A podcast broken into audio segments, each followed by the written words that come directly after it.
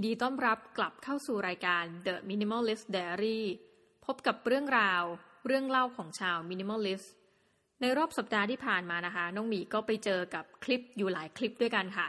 เป็นคลิปรายการที่กำลังเป็นที่พูดถึงนะคะ ในบรรดาสาวๆ ในประเทศไทยทั้งหลายนะคะ คลิปที่ว่านี้เป็นรายการที่คุณสู่ขวัญบุญกุลนะคะ ทำร่วมกับนิตยสารแพรวค่ะ เป็นรายการที่ดูเรียบง่ายนะคะ แต่ว่าก็มีการใส่เอฟฟงเอฟเฟกต์เสียงนะให้ดูน่ารักนะคะ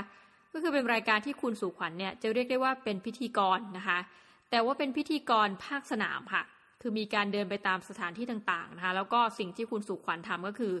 การไปช้อปปิ้งค่ะ การไปเลือกชุดนะคะ เลือกเสื้อผ้าบอกอุ้ยอันนี้ก็สวยนะคะ อันนี้ก็สวย การไปเลือกแว่นตานะคะ คือในคลิปเนี่ยคุณสู่ขวัญดูมีความสุขมากนะคะกับการไปช้อปปิ้งนะคะซึ่งก็เป็นอะไรที่ตรงกันข้ามกับน้องหมีอย่างสิ้นเชิงเนาะซึ่งเราก็เป็น minimalist นะคะในขณะที่คุณสู่ขวัญเนี่ยน้องหมีอาจจะเรียกได้ว่าเป็น maximalist ไม่ได้เรียกเปล่านะคะเพราะคุณสู่ขวัญเนี่ยเล่าว่ามีอะไรนะคะลิปสติกมากกว่า 100 แท่งใช่ไหมคะแล้วสามารถจะรู้ได้ว่าสีไหนเนี่ยมันต่างจากสีไหนนะคะซึ่งบอกตามตรงนะคะ ว่าน้องหมีเนี่ยไม่มีสติปัญญาพอที่จะรู้จริงว่าไอ้สีแดงเลือดนกกระทานะคะกับสีแดงอันนี้เนี่ยมันต่างกันยังไงนะคะเท่าที่น้องหมีรู้ก็คือลิปสติกสีแดงก็คือลิปสติกสีแดงนะคะแต่ว่าคุณสุขวัญเนี่ยไปเหนือขั้นกว่านั้นนะคะเธอสามารถจะอธิบายความแตกต่างได้ ทีนี้เรื่องราวคือว่าเจ้ารายการซีเออเซเลบบล็อกเนี่ยดังมากนะคะ ดังชนิดที่เรียกได้ว่ามีคลิปหนึ่งที่น้องหมีเข้าไปดูเนี่ยมีคน เข้าไปดูแล้วกว่า 8 0 0แสนวิวนะคะ แล้วก็เป็นอะไรที่ชื่นชมเธอมากนะคะ บอกโอ้โหคุณสุขวัญนี่แต่งตัวได้ mix and match มากนะคะ แล้วก็เธอจะหยิบจับอะไรก็ตามเนี่ย มันดูน่าดูไปหมด ตอนนี้เข้าใจว่าอาจจะเริ่มมีสปอนเซอร์เข้ามาแล้วใช่ไหมคะ ก็คือเราเห็นมีอันนึงเป็นแบบอย่างเซ็นทรัลการ์ดเขาก็มอบของอมอบเขาเรียกว่าเป็นเหมือนกิฟต์การ์ดหรืออะไรเงี้ยให้กับคุณสุขวัญนนะคะ แล้วคุณสุขวัญก็เอาสิ่งที่เซ็นทรัลเนี่ยมอบให้นะคะ ไป ซื้อของนะคะ เพื่อที่จะส่งคืนนะคะเป็นแบบกำไรแด่ท่านผู้ชมก็คือ ส่งของให้กับท่านผู้ชมนะคะเป็นของขวัญสุดพิเศษ ทีนี้อย่างหนึ่งก็คือว่าพอน้องหมีดูหูยอดวิวแปดแสนคน แน่นอนค่ะว่าก็ต้องมีการคุยกับเพื่อนร่วมงานของน้องหมีนะคะว่าเฮ้ยมีใครดูบ้าง ซึ่งเราคิดว่า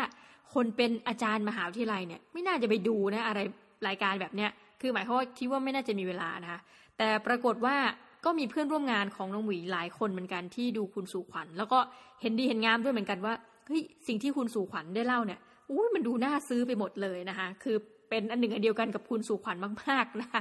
ทีนี้น้องหมีไปเจอบทความหนึ่งนะคะ ซึ่งเป็นบทความที่เขาสัมภาษณ์คุณสู่ขวัญบุญกุลเนี่ยจากบทความออนไลน์นะคะของ The Cloud ซึ่งต้องบอกว่าน้องหมีเนี่ยเป็นหนึ่งในคนที่เป็นแฟนคลับ The Cloud นะคะ นอกจากนี้คือแหมเราก็เป็นคนปกติเนาะที่ตาม The Matter นะคะตาม The Standard แต่ว่าความแตกต่างที่เราพอจะเห็นในฐานะผู้บริโภคนะคะคือว่าอย่าง The Standard เอง The Matter เนี่ยเขาก็จะตามข่าวแบบอัปเดตมากนะคะแล้วเวลาเขาเขียนบทความต่างๆเนี่ยนักเขียนของเขาเนี่ยบางทีก็มีการใช้ reference ของต่างประเทศนะคะเป็นจำนวนหนึ่ง แล้วก็เขียนงานก็จะออกมาเป็นแนว critical thinking นะคะแล้วก็น่าสนใจนะมีการทำ คือมันมีหลายคนที่ช่วยกันเขียนเนาะ มีทั้งนักเขียนประจำแล้วก็นักเขียนที่เขาจ้างเป็นเป็นหลายครั้งนะคะ ซึ่งเฮ้ยเราเราชอบมาก แต่ว่า The Cloud เนี่ยจะมีอะไรที่น้องหมีรู้สึกว่าพิเศษกว่า 2 อันนี้นะคะ คือหนึ่งเขาไม่ได้ลงข่าวเยอะนะคะ เมื่อเทียบกับ The Matter หรือว่า The Standard นะคะเขาลงพอดีพอดี คือเขาเหมือนเขาเคยสัมภาษณ์อะไรของเขานะ แล้วเขาก็เขียนว่าเขาก็จะลงครั้งหนึ่งอยู่ที่ห้าถึงหก บทความต่อวัน คือไม่เน้นการลงเยอะนะคะ แล้วเขายังมีวันที่พักผ่อนด้วยก็คือในบรรดารอบเจ็ดวันเนี่ยเขาจะพักก็คือวันอาทิตย์เขาไม่ทำงานนะคะ ซึ่งตอนนี้ไม่รู้ว่า condition นี้ยังอยู่เหมือนเดิมหรือเปล่านะ แต่ว่าตอนที่น้องหมีอ่านก็รู้สึกว่าเออประทับใจนะ แล้วงานเขียนเขาก็จะมีความละมุนละไมนะคะ คือบทความหลายๆบทความเนี่ย มันไม่ใช่บทความที่เรียกได้ว่าเป็นข่าวนะขณะนั้นนะคะ แต่ว่าเป็นบทความที่เออพอเราอ่านแล้วมันดูน่าสนใจนะคะ อันนี้ก็เป็นอีกหนึ่งบทความหนึ่งซึ่งเป็นเรื่องราวเกี่ยวกับชีวิตของคุณสู่ขวัญนนะคะ ซึ่งน้องหมีไปยืมโค้ดของคุณสู่ขวัญมา คือต้องเล่าว่าในเนื้อหาบทความเนี่ยคุณสู่ขวัญเขาก็พูดประเด็นหนึ่งว่าเขาก็เป็นห่วงเหมือนกันว่าคนที่ตามดูรายการของเขาเนี่ยแล้วถ้าเกิดว่าคนที่อาจจะยังมีกำลังซื้อไม่มากพอเนี่ยไปติดตามหรือว่าคนที่อายุยังน้อย คุณสู่ขวัญเขาก็เป็นกังวลนะคะ ซึ่งตรงจุดนี้อยากจะบอกว่า คุณสุขวัญเนี่ยคล้ายกับคุณแป้งนะคะ มาดามมาดามแป้งที่ทุกคนรู้จักเนี่ยคุณนวลพันธ์ล่ำซ้ำคือคุณนวลพันธ์ล่ำซ้ำเนี่ยเธอก็มีหน้าที่ในการทำงานของเธออย่างหนึ่งคือการเป็นผู้นำเข้าแบรนด์นะคะแบรนด์ high-end ต่างๆ ซึ่งคุณแป้งก็พูดเหมือนกันว่าเอ้ยเขาก็ไม่ได้อยากจะให้คนคนไทยที่ถ้าเป็นนักศึกษาเนี่ยคุณแป้งเขาก็ไม่ได้เห็นด้วยนะคะในการที่มาซื้อแบรนด์ high-end ที่เธอเป็นผู้นำเข้านะคะก็คือคล้ายๆกับว่าทั้งสองคนพูดเหมือนกับว่าของที่จะไปซื้อไปจับจ่ายเนี่ย ควรจะเป็นคนที่เหมือนเหมาะสมอะที่จะต้องไปซื้อคือมีกำลังทรัพย์ที่มากพอ แล้วก็ไม่เดือดร้อนตัวเองนะคะ อันนี้ไปยืม quote จาก The Cloud มาเลย คุณสู่ขวัญบอกว่า อายุ 20 ปีขึ้นไปนะคะทำงานชนิดที่ไม่มีเวลาว่างไปช้อปปิ้งและเมื่ออายุ 35 ทุกอย่างจะเหมาะสม และถูกต้องแก่การจับจ่าย แล้วเมื่อวันนั้นมาถึงนะคะหมายถึงว่าเมื่อวันที่อายุ 35 มาถึง คุณจะช้อปปิ้งสนุกมากที่สุดนะคะ นี่ก็เป็นโค้ดคำต่อคำนะคะจากคุณสุขวัญบุญกุลใน The Cloud ซึ่งน้องหมีก็จะมาเปรียบเทียบแล้วกัน ระหว่างชีวิตของคุณสุขวัญบุญกุลกับชีวิตของน้องหมีนะคะเดอะไม่ใช่เดอะสิ น้องหมี Infinity Podcast นะคะน้องหมีจะเล่าว่าโอเค ตอนนี้น้องหมียังอายุไม่ถึง 35 ปีนะคะ แต่ว่าก็น่าจะใช้เวลาอีกสักพักใหญ่ๆนะคะเรียกได้ว่าสักแหมแหมไม่อยากจะบอกอายุนะคะ แต่ว่าอีกหลายปีแล้วกันกว่าจะถึง 35 ทีนี้ชีวิตของน้องหมีถามว่าได้ทำงานหนักไหมนะเรียกได้เลยว่าไม่ได้หนัก เพราะว่ากว่าน้องหมีเนี่ยจะมาเริ่มการทำงานในในงานจริงๆเนี่ยก็อายุ 30 เข้าไปแล้วนะคะน้องหมีเนี่ยเรียนจบเมื่ออายุ 29 นะคะแล้วรอทำงาน 9 เดือน แปลว่าตรงนี้ก็ไม่มีไรายได้เข้ามาเนาะเริ่มงานตอนอายุ 30 นะคะ ถ้าเกิดเป็นสิ่งที่คุณสุขวัญบอกว่าก็ทำงานไปนะคะสามสิบห้าเนี่ยมันจะลงตัวแล้วสำหรับน้องหมี ปรากฏว่าน้องหมีนั่งคำนวณจริง ๆนะคะ ตอนนี้คนที่เป็นอาจารย์มหาวิทยาลัยนะในอาเซียนเนี่ยไม่รู้ว่าไม่บอกว่าที่ไหนเนาะเขาก็จะไม่ได้มีสิ่งที่เรียกว่าบำนาญแล้วนะคะดังนั้นบำนาญเนี่ยลืมไปได้เลย เราไม่ได้เป็นข้าราชการนะคะสิ่งที่เราเป็นคือพนักงานนะคะ พนักงานมหาวิทยาลัยประเภทอาจารย์ จริงๆก็มีอยู่สองประเภทเท่านั้นนะคะก็คือพนักงานที่เป็นอาจารย์ แล้วก็เป็นพนักงานประเภทที่ไม่ใช่อาจารย์นะคะ ซึ่งเขาก็จะมีศัพท์เรียกไปอีกแบบหนึ่งทีนี้เงินเดือนของการเข้ามาของน้องหมีเนี่ยโชคดีมากนะคะ เปิดเผยหมดเลย ใครอยากรู้เนี่ยสามารถไป Google ได้ว่ามหาวิทยาลัยไหนเนี่ยเขาให้เงินเดือนตั้งต้นเท่าไหร่นะคะ ก็คือถ้าวุฒิปริญญาโทเนี่ยก็จะเป็นเงินเดือนหลักหนึ่งนะคะ ถ้าเป็นปริญญาเอกก็จะเป็นเงินเดือนอีกแบบหนึ่งอะง่าย ๆ ส่วนใหญ่ในมหาวิทยาลัยในประเทศไทยก่อนเนาะวุฒิปริญญาโทเนี่ยจะเงินเดือนประมาณสองหมื่นกว่าบาทนะคะถ้าวุฒิปริญญาเอกเนี่ยก็จะอยู่ที่โดยทั่วไปเนาะสามหมื่นกว่าบาท ก็จะมีบางมหาวิทยาลัยที่ปริญญาเอกเนี่ยสามหมื่นสองนะคะดีหน่อยก็อะสามหมื่นห้าสามหมื่นเจ็ดนี่รู้สึกว่าเราก็จะเห็นไปถึงสี่หมื่นบาทเหมือนกันนะคะมหาวิทยาลัย ถ้าจะไม่ผิดเนี่ยน่าจะเป็นวลัยลักษณ์นะคะซึ่งอยู่ทางใต้นครศรีธรรมราช ก็ให้เยอะเลยแหละนะคะ อันนี้ก็คือจุดสตาร์ทเนาะแต่ว่าเนื่องจากอย่างที่บอกว่าเราจะไม่มีบำนาญนะคะ ถามว่าอายุ 35 ปีนะน้องหมีจะใช้ชีวิตอย่างที่คุณสุขวัญบุญคุณพูดได้ไหม ได้นะคะโอ้ช้อปปิ้งมีความสุข แต่บำนาญนะคะ เราจะเมื่อเกษียณแล้วเนี่ยไม่มีเลย แล้วเราจะไปเอาเงินที่ไหนใช่ไหมคะมหาวิทยาลัยเนี่ยมีการช่วยเหลืออาจารย์พอสมควรนะเพราะรับรู้ถึงข้อด้อยตรงจุดนี้ ก็เลยจะมีการสมทบทุนเรียกว่าเป็นกองทุนนะคะ ก็คือจะเอาเงินเดือนของคุณเนี่ยประมาณ 4-5%นะคะ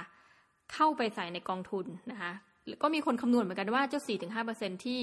ที่เขาช่วย support ในแต่ละเดือนเนี่ยจบไปแล้วเนี่ยเงินจำนวนเนี้ยจะมีมูลค่าประมาณเท่าไหร่นะคะ ก็มีคนคำนวณว่าประมาณสัก 3 ล้านบาท ส่วนตัวคิดว่าไม่น่าพอนะคะ เพราะคิดว่าการที่คนเกษียณแล้วเนี่ยไม่ได้แปลว่าเราจะใช้จ่ายน้อยลงอย่างเห็นได้ชัด ต้องมีมีความเชื่ออย่างหนึ่งว่าคนเราเนี่ยจะมีความชินกับเรื่องของการใช้จ่ายค่ะ ดังนั้นก็คือจะมีพฤติกรรมที่ค่อนข้างจะคงเดิมนะคะไปสักระยะหนึ่งก่อนที่จะปรับตัวเหมือนแบบเรียนรู้ว่าโอเค เงินเดือนเราจะน้อยลงอย่างเห็นได้ชัดนะคะ ทีนี้ในกรณีนั้นแปลว่าน้องหมีจะมีเงินตอนเกษียณเนี่ยเท่ากับอาจารย์ทุกคนสมมตินะโดยทั่วๆไปทำงานอยู่ประมาณ 30 ปีเนี่ย คือสามล้านนะคะถามว่าน้องหมีทำอย่างไร ในการเพิ่มเงินตรงนี้ ให้รู้สึกว่าตัวเองมั่นคงมากขึ้นนะคะ ก็แปลว่าน้องหมีเนี่ยต่อให้เป็น maximal list เลยเนาะสมมุติเป็นเหตุการณ์สมมุติ เราก็จะไม่สามารถช้อปปิ้งได้อย่างที่คุณสุขวัญได้กล่าวมานะคะก็น้องหมีเนี่ยสิ่งที่ทำไปในทุกเดือนคือหนึ่งนะคะหักเงินเดือนนะเงินเดือนจะมาเท่าไหร่ก็ช่าง หักไปเลย 15%นะคะเข้ากองทุนรวม ซึ่งนะคะสิ่งที่น่าสนใจก็คือว่าเราไม่สามารถเลือกได้ด้วยนะว่ากองทุนรวมเนี้ย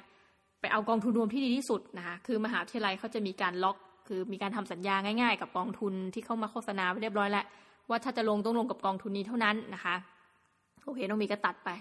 15%แต่ว่า performance อะไรก็ไม่ไม่ค่อยจะดีมากนะคะ ก็ชนะตลาดแต่ว่าไม่ได้โดดเด่นเมื่อเทียบกับกองทุนอื่นๆ ที่เราสามารถจะไปเลือกได้เองเนาะนอกจากนี้เนี่ยสิ่งหนึ่งที่คิดว่าเป็นนวัตกรรมที่ต้องมีชอบมากเลยนะคะที่คิดคนขึ้นมาก็คือสหกรณ์ค่ะสหกรณ์มหาวิทยาลัยเนี่ย ปีปีหนึ่งถ้าเกิดเราซื้อเป็นหุ้นปันผลเนี่ยก็จะมีปันผลอยู่ที่ประมาณ 5-6%นะคะ อันนี้ก็บอกไม่ได้แบบว่าจำนวน exact ว่า 5.5 5.8 เพราะเดี๋ยวมันก็ขึ้นขึ้นลงลงนะคะ แต่เอาเป็นว่าอย่างต่ำๆเนี่ยมันก็จะอยู่ประมาณเนี้ย5-6%แล้วก็คุณก็สามารถฝากเงินได้ด้วยนะคะกับสหกรณ์ซึ่งก็จะได้ดอกเบี้ยเยอะกว่าฝากกับธนาคาร น้องหมีก็มีกฎกับตัวเองนะคะ เป็นกฎเหล็กมาก คือ สหกรณ์เนี่ยน้องหมีก็ไปสำรวจมาเรียบร้อยแล้วนะคะ มีสหกรณ์หลัก ๆ คือสหกรณ์ครูใช่ไหมคะสหกรณ์อีกอันหนึ่งที่แบบคนนิยมไปฝาก ซึ่งไม่ได้ประกอบอาชีพนี้นะแต่เพื่อนน้องหมีบรรดาพวกนักลงทุนทั้งหลายเขาเอาไปฝากก็คือสหกรณ์ตำรวจนะคะ แล้วอีกอันก็คือสหกรณ์ของมหาวิทยาลัยนี่แหละค่ะ ปรากฏว่าผลสำรวจของน้องหมีและบรรดาผองเพื่อนนะคะ สหกรณ์ครูแล้วก็สหกรณ์ตำรวจเนี่ยเป็นสหกรณ์ที่ยังคงมีความต้องการให้คนมาฝากเงินเยอะๆนะคะ ผิดกับสหกรณ์มหาวิทยาลัย ซึ่งจะมีการคล้ายๆกับกึ่งแทบจะเรียกว่าปิดระบบนะคะ พยายามให้คนมาฝากเงินน้อย เพราะอะไรอาจารย์มหาวิทยาลัยเนี่ยมีการกู้เงินอยู่บ้างนะคะ แต่ไม่เยอะส่วนใหญ่ก็คือคิดเหมือนน้องมีนี่แหละว่า ชีวิตมันเริ่มไม่มั่นคงนะคะ อยากจะฝากเงินที่ไหนก็ได้อยากจะซื้อหุ้นนะคะ ที่มีปันผลเยอะๆคือจริงๆ5-6%เนี่ยอาจจะดูไม่เยอะ แต่ว่ากรณีแรกก็คือ มีการชนะเงินเฟ้อแน่นอน เพราะว่าเงินเฟ้อเนี่ยจะตกอยู่ที่ปีละ 3%ใช่ไหมคะที่เขาคำนวณ ถ้า 5-6%นะเมื่อเทียบกันปุ๊บ หุ้นเนี่ยจะกำไรต่อปีเนี่ยหรือถ้าเราจะพูดเป็นปันผลก็ได้นะ เป็นเกณฑ์แคปิตอลเกณฑ์เป็นอะไรก็ตามเนี่ยมันจะอยู่ที่โดยเฉลี่ยนะ 12%นะคะแปลว่าสหกรณ์ที่น้องมีพูดถึงเนี่ยก็ไปได้ถึงประมาณเกือบกึ่งหนึ่งนะคะ ก็คืออยู่ที่ 5-6% คือสหกรในมหาวิทยาลัยที่น้องมีอยู่เนี่ยเขาให้ตัดได้สูงสุดก็คือบันซื้อหุ้นนะนะคะ ตัดได้สูงสุดเดือนละ 25,000 บาท ไม่ว่าจะมีเงินเดือนเท่าไหร่นะเขาจะตัดเท่านี้แล้วเอาไปซื้อหุ้นทุกเดือนทุกเดือน แล้วก็จะมีปันผลกลับมาทุกปีน้องมีก็ให้ตัดแม็กซิมัมเลยค่ะ เมื่อบอก 25,000เราก็จัดเต็มนะคะ25,000 บาท ซึ่งสากรก็บอกเราแต่แรกถ้าอาจารย์ไม่ไหวนะคะ ก็ให้ลดจำนวนเงินได้นะคะแล้วก็แม้กระทั่ง HR ซึ่ง HR ของคณะเนี่ยเขาจะรู้ว่าใครเงินเดือนเท่าไหร่ เขาก็จะมาบอกน้องหมีเสมอว่านี่แบบอาจารย์วันๆอยู่เข้าไปได้ยังไงนะคะ แต่ว่าน้องหมีก็รู้สึกว่าเมื่อเราอยากจะทำอะไรสักอย่างเราอยากจะมีเงินเก็บเนี่ย รู้สึกว่าไม่อยากจะยอมแพ้นะคะ แปลว่า 15%ก็ตัดไปทางกองทุนรวมนะคะ อีก 25,000 บาททุกเดือนเนี่ยน้องหมีก็จะตัดเข้าไปในสหกรณ์เพราะว่าน้องหมีนั่งคำนวณเลยค่ะว่า เมื่ออายุถ้าเรากเกษียณตอนประมาณ 40 ปีนะคะ เราจะมีเงินเป็นก้อนเท่าไหร่ ถ้าเกษียณที่ก็คือแล้วก็หลังจากนั้นน้องหมีก็จะบวกไปเรื่อยว่าเอ้ยถ้าเราเกษียณที่60เราจะมีเงินเท่าไหร่นะคะ เป็นการดูได้ว่าจริง ๆ แล้วเนี่ย ถ้าเราอายุถึงประมาณเท่านี้เราจะได้ใช้เงินเป็นหลักเท่าไรบาทนะคะ ซึ่งถามว่ามันดีไหมน้องมีก็คิดว่าส่วนตัวนะ มันดีกว่าการที่เราใช้ชีวิตแบบล่องลอยอะ่ะ แล้วก็ไม่มีเงินเก็บ ถึงจะมีเงินจากกองทุนรวมอะไรนั่นอะ่ะ ช่วยเหลือ คือมหาลัยยัดเงินไปให้ เดือนละห้าเปอร์เซ็นห้าเปอร์เซ็นใช่ไหมคะ แต่ที่สุดแล้วเนี่ยก้อนนั้นสามล้านบาทเนี่ยน้องมีเชื่อว่ามันไม่น่าจะเพียงพอแน่นอน เพราะว่าคนสมัยเนี้ยก็มีแนวโน้มที่จะมีอายุสูงขึ้นเนาะหลายคนบอกเอ้าแหมทำไมต้องคิดว่าตัวเองจะมีอายุขนาดนั้นนะเราอาจจะตายก่อนก็ได้ ซึ่งปัญหาคือน้องหมีก็ไม่รู้จริงว่าคนเราเนี่ยจะไปเมื่อไหร่เนาะดังนั้นก็คือชอบอยู่ในความที่มีความรู้สึกว่า safety zone นะคะ แล้วก็อาจจะมีคนถามอ้าโอ้โหตัดไปสิบห้าเปอร์เซ็นต์ตั ดไปเท่านี้นะคะวันๆอยู่ได้ยังไง กล่าวคือว่าคนเราเนี่ยควรจะมีเงินเดือนหลายทางนะคะน้องหมีก็ได้เตรียมการนะคะก็คือใช้เวลาในการลงทุนหุ้นมานานพอสมควร จนกระทั่งว่า พอมีปันผลปันผลนะคะจากหุ้นน้องหมีก็คือเป็นคนโยกเงินไปมาก็เอาปันผลมาใช้นะคะ หรือบางทีเราได้รับเชิญให้เป็นวิทยากรบรรยายนะคะ มันก็เรื่อยๆอะมีแบบไปตรวจ เปเปอร์นะคะ อ่านเปเปอร์คนนู้นคนนี้อะเขาก็จะระบบมันก็จะให้เงินมานะะหรือว่าคุมสอบนี่ก็ได้เป็นเงินพิเศษนะคะคือใครไม่คุมสอบเนี่ยน้องมีก็ดินดีที่จะไปคุมให้ว่าง่าย ๆนะคะ ซึ่งทุกทีเนี่ยมันก็จะมีจุกจิกจุกจิกนะคะ ซึ่งทำให้น้องหมีเนี่ยรอดตายไปในแต่ละเดือนนะคะ ความหมายคือถึงแม้จะถูกตัดเงินเนี่ยเราก็จะแบบเหมือนยังเรียกว่าโชคดีอะแล้วก็สามารถนำเงินส่วนหนึ่งเนี่ยไปบริจาคให้คนนู้นคนนี้นะคะ บริจาคให้เป็นทุนการศึกษาต่อได้นะคะ ก็อยู่ไปต้องเรียกว่าอย่างนี้เป็นเดือนๆแต่ถามว่ามันสบายไหมนะคะ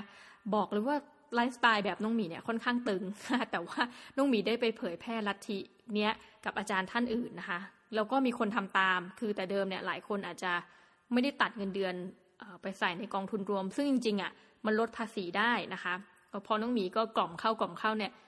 หลาย ๆ ท่าน แหมจะเรียกว่าประมาณสองสามท่านเนี่ยก็เริ่มทำตาม ซึ่งน้องหมีก็รู้สึกดีนะคะ เหมือนมีคนเป็นแบบลัทธิเดียวกับเรา พอเขาทำตามปุ๊บเนี่ยเขาก็แปลว่าเราจะเริ่มมีพฤติกรรมคล้ายๆ กันคือ ในแต่ละเดือนก็จะแบบจำกัดเงินอะว่าเราจะใช้เงินได้น้อยลงนะคะเมื่อเทียบกับเงินเดือนก่อนหน้านี้ที่แบบเป็นเงินเดือนเต็มๆของเรา แล้วนะคะ ทีนี้ว่าเมื่อเปรียบเทียบกับชีวิตของคุณสู่ขวัญเนี่ยชีวิตของน้องหมีเนี่ยก็น่าจะเป็นอะไรที่น่าเบื่อมากนะคะ แต่ว่ามันเป็นชีวิตน่าเบื่อที่น้องหมีรู้สึกว่า เราจะสามารถนอนหลับได้หลังจากเราเกษียณ ทีนี้คือสำหรับคนที่บอกว่าเฮ้ยไม่เอาแบบชีวิตแบบน้องหมี ก็อยากจะมีไลฟ์สไตล์แบบคุณสู่ขวัญฉันสามารถทำได้หรือไม่อ้าวทำได้ อันนี้เราเปรียบเทียบกันช็อตต่อช็อตนะคะ มีคนบอกว่าเฮ้ยก่อนที่คุณสู่ขวัญเนี่ยจะแต่งงานกับคุณโชคบูลกุลเนี่ย เธอก็มีบ้านที่มีฐานะมั่นคงอยู่แล้วนะคะ กล่าวคือเธอก็ไปเรียนจบนิเทศจุฬานะคะ แล้วก็ ได้เข้าไปเรียนต่อที่ Emerson College ที่บอสตันนะคะ ด้วยเงินทุนส่วนตัวของเธอเอง ก็ก็สบายนะคะถ้าถามว่าโอเค เราตัดเรื่องต้นทุนในชีวิตของคุณสุขวัญออกไปนะคะทำยังไงถึงจะสามารถมีไลฟ์สไตล์อย่างคุณสุขวัญได้ กล่าวคือ คุณต้องมีช้อยส์อย่างคุณโชคบุญกุลค่ะ หลายคนเอา้าคุณโชคบุญกุลก็รู้ว่าเป็นเจ้าของฟาร์มโชคชัยนะ แต่ว่าขอเล่าย้อนไปนิดนึงสำหรับ สตอรี่ทั้งหลายที่ถ้ายังไม่ปฏิปต่อเนี่ยน้องมีขอขออนุญาตแล้วกันเนาะเมาส์ถึงตั้งแต่รุ่นของคุณพ่อของคุณโชคบุญกุลนะคะคุณพ่อของคุณโชคบุญกุลเนี่ยชื่อโชคชัยนะคะเอ้ยแล้วน้องหมีชอบการตั้งชื่อของบ้านนี้นะคุณโชคชัยเนี่ยมีลูกชายนะคนหนึ่งก็ตั้งชื่อให้ว่าโชคนะคะอีกคนหนึ่งตั้งชื่อให้ว่าชัยนะคะก็เป็นการเอาชื่อตัวเองมาสปลิตออกเป็นสองนะคือได้มาลูกชายสองคนก็โชคคนหนึ่งชัยคนหนึ่งมีลูกสาวนะคะแต่ว่าไม่ได้ไม่ตั้งชื่อตาม โชคชัยไม่เกี่ยวลูกสาวก็เป็นอีกชื่อหนึ่งทีนี้คุณโชคบูลกุลเนี่ย เราก็รู้อยู่ว่าเป็นเหมือนแบบ CEO แบบว่าง่ายๆนะคะของฟาร์มโชคชัย แต่ว่าในสมัยก่อนนะคะ ฟาร์มโชคชัยเนี่ยเขาจะมีกิจการหลักๆ ก็คือว่าธุรกิจการเกษตรปศุสัตว์นะคะ แล้วก่อนหน้านี้ก็คือมีธุรกิจนมสดนะคะตราฟาร์มโชคชัย ซึ่งหลายๆคนเนี่ยเมื่อย้อนวัยตอนเป็นเด็ก เราก็อาจจะกินฟาร์ม ดื่มนมฟาร์มโชคชัยนะน้องหมีเนี่ยเป็นหนึ่งในลูกค้ามั่นใจแน่นอนนะคะ แต่ปรากฏว่าในปีพุทธศักราช 2537 เนี่ยนะคะ ก็ได้เกิดวิกฤตนะคะในฟาร์มโชคชัยก็ทำให้เขาต้องตัดสินใจนะคะว่าจะขายกิจการอะไรนะคะ ทีนี้น้องหมีชอบมาก คือมันมีหนังสือเล่มหนึ่งซึ่งน้องหมีตอนนี้บริจาคไปแล้วหน้าปกเนี่ยเป็นรูปคุณโชคบุญกุลเลย ซึ่งไม่ชัวร์ว่าเป็นคนเขียนหนังสือเล่มนี้เอง หรือว่าเป็น ghost writer เขียนหรือว่า คือมีคนอื่นเป็นชื่อนักเขียนน้องหมีจำตรงนี้ไม่ได้ แต่ที่จำได้สิ่งที่คุณโชคบุญกุลเล่าคือวันนั้นว่ามันเหลืออยู่สองธุรกิจหลักเนาะก็คือฟาร์มที่เป็นฟาร์มโชคชัยนะส่วนของพื้นที่ฟาร์ม กับอีกอันหนึ่งคือกิจการนมสด มีหลายคนเชียร์นะ ให้คุณโชคบุญกุลเนี่ยทำกิจการนมสดนะคะแล้วก็ขายฟาร์มไป แต่คุณโชคว่าเฮ้ยสิ่งที่เขาคิดก็คือเป็นตรงข้ามเขารู้สึกว่าการทำฟาร์มอะมันลำบากกว่านะคะ กับ